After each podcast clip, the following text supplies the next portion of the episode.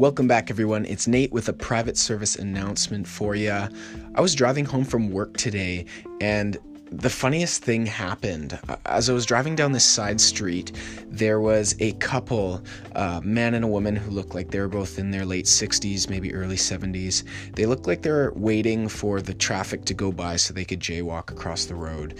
Uh, no problems there, but as we're getting closer to where these two uh, elderly couple are standing, the man, he has this look on his face, and as the car in front of me gets closer to him, he does this body feint, and he pretends to go into the road and then moves back. And as we're driving past him, he's just laughing hysterically to himself, and his wife kind of rolls her eyes like she's seen this a hundred times before.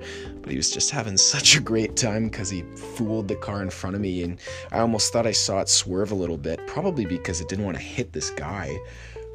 But I was thinking to myself, like, that's ridiculous, like, super unsafe, but also he just had so much fun with that.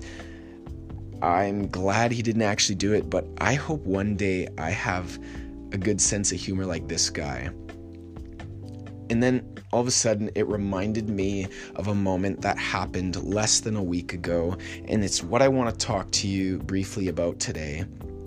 It was this random thought I had while I was driving, and I was I was on my way to a search and rescue training out in Isuk. We have to drive all the way out there every time we go for training. And there's a part of the road past that new bridge, um, probably only like a kilometer past, where there's a sharp left turn and there's no barrier at the side of the road on the shoulder. Off the side of this road, it's just a sheer drop, probably a good forty, fifty feet, with trees that you can see halfway up at eye height from where you are on the road. So just this cliff. And I had this vision as I'm driving towards it. There's a gap in between these two trees, and if I had just kept going straight instead of following the curve of this road, I could have just had a beautiful send right off of this cliff, and my truck and my my truck and me could have been down at the bottom of this ravine. I just saw this, it briefly flashed in my mind, and it was gone in a second. And this isn't the first time I've had weird, like, random thoughts like this, and it actually kind of worried me a bit because I didn't know, like, if I was in a different headspace, maybe I would have done it. So later, I went back and I did what every good citizen in the year twenty nineteen would do. I Googled it. I think I Googled something like sudden impulse to do something bad, or uh, whatever, something like that. And so I found this article. It was an article uh, by the tab dot com. I hadn't heard of it. It looked like just a normal blog post kind of thing. But here's the opening statement from this article on this blog. Have you ever stood on the edge of a cliff, peered off the edge, and been suddenly struck by an impulse to jump? If you answered yes, then you've encountered the Imp of the Perverse. So that's that's what this first sentence or two of this blog. Honestly, I was I was intrigued because it's actually something I have thought. I've climbed a few mountains, I've been on cliffs, I've been on the top of a couple of the trestle bridges that are on the island. And sometimes I look over and I almost wonder, like, what it would, what it would be like to just fly. But knowing me, knowing people in general, that flying is just falling, not even falling with style. Good old Toy Story reference for you. But as I kept reading this article, there were to- there were more thoughts that they gave examples of. Things like ripping off my clothes and running naked in public, or punching an elderly person. Honestly, it started getting weird because the more of these thought examples that the that this uh, that this article brought up, the more I was like, oh my gosh, I've thought pretty much all of these. It's super, super weird. And since the tab dot com didn't sound credible to me, but I was quite interested in what it was bringing forward, I, I thought I'd search more into this Imp of the Perverse, like it said. So I did another good old Google search, and lo and behold, The Imp of the Perverse is actually the title of a short story by a man named Edgar Allan Poe. If you remember back to probably English ten or whatever grades where we were doing literature studies, Edgar Allan Poe might have been one of the authors that we uh, that we focused on. So Edgar Allan Poe lived in the eighteen hundreds, and this short story was what popula- popularized the phrase, the imp of the perverse. So I'll just break it down for you quickly so you don't have to read it. In this story, the narrator, who's about to be hanged for murder, recounts how he poisoned a neighbor's candle so he could breathe the vapors and pass away in the night without reasonable explanation. Years after this successful murder, the narrator recounts that one day he thought a random warning to himself: don't openly confess my guilt. This thought snowballed as his imp of perverse, as he called it, continuously repeated that warning to the narrator, willing him to actually expel his dark secret. So this compulsion grew until the narrator blurted out the secret murder he committed years before, sentencing himself to death by hanging.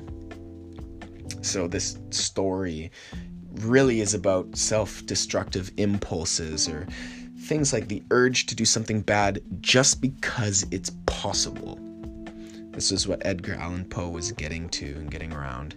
This fictional story was just that. It was fictional, but these thoughts, there's there's elements of truth in what he's saying, elements of relatability, uh, not just to myself, but many people.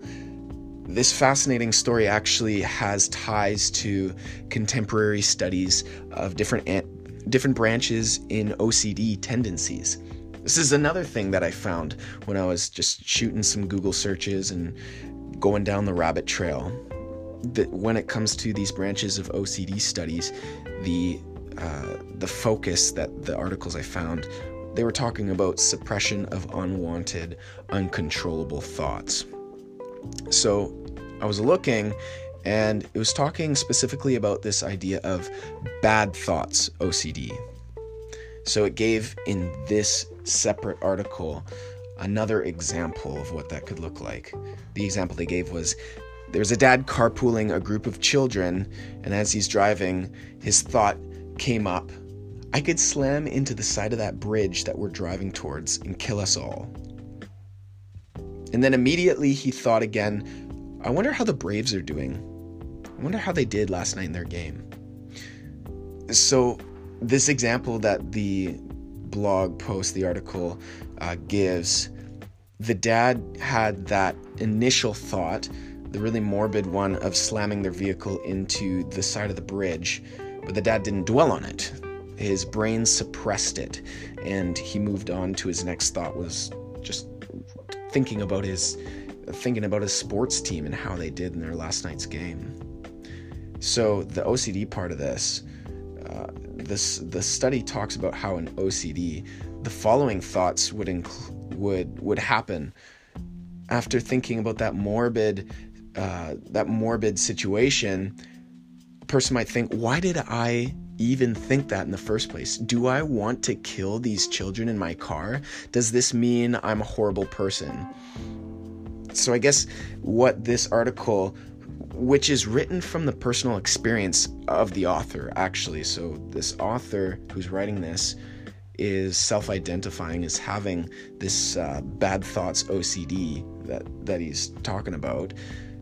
These interpretations, the second thoughts after that random impulsive thought, are what lead to the despair and the negative experiences that are associated with bad thoughts O C D.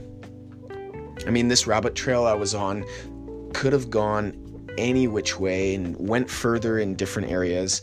I checked out that The Imp of the Perverse short story by Edgar Allan Poe. But really, I honestly thought, before I had this quick little Google f- frenzy, I thought it was the only one that got these random terrible thoughts.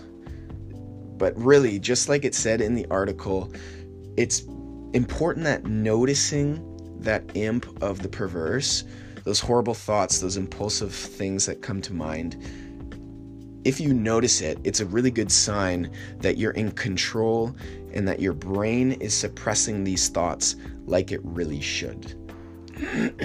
The fact that the imp is sitting on my shoulder isn't actually a problem.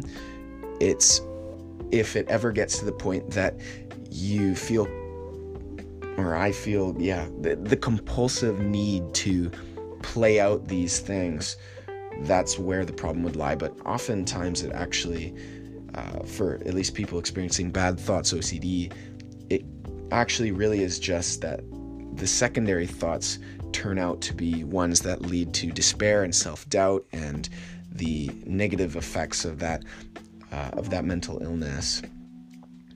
So that's really all I wanted to share. It was just a really interesting thought that I had based on something that uh, that triggered a memory for me.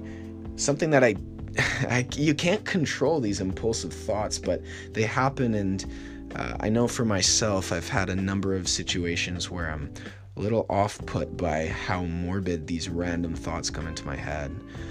Um, from my readings, I noticed that there was a couple books, a couple of resources available for people who are genuinely concerned about their own compulsive thoughts, any th- morbid ideas they might be having. I, uh, I'll link a book in the Facebook page with my episode, um, just to one of the books that these great blog posts were talking about. Thanks again for listening.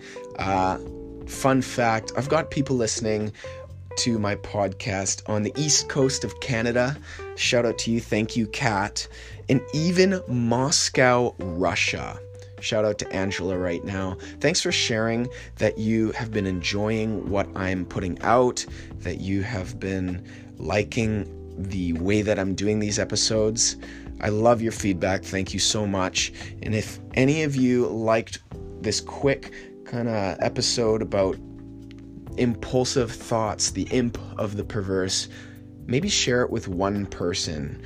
Maybe engage with the Facebook post or uh, invite somebody to the page, whatever it might look like. If you enjoyed this, uh, show some love and maybe reach out to me, whatever it is. I want to know who else has thought twice about a crazy impulsive thought that came to their mind. Whoever, um, am I really the only one who had a random thought and then was like, oh my gosh, I'm a bad person. Like this, I hope this doesn't get out of hand. If that's you, I hope that this was kind of interesting for you. But what do you want to know? What are you wanting to know more about this topic or similar topics?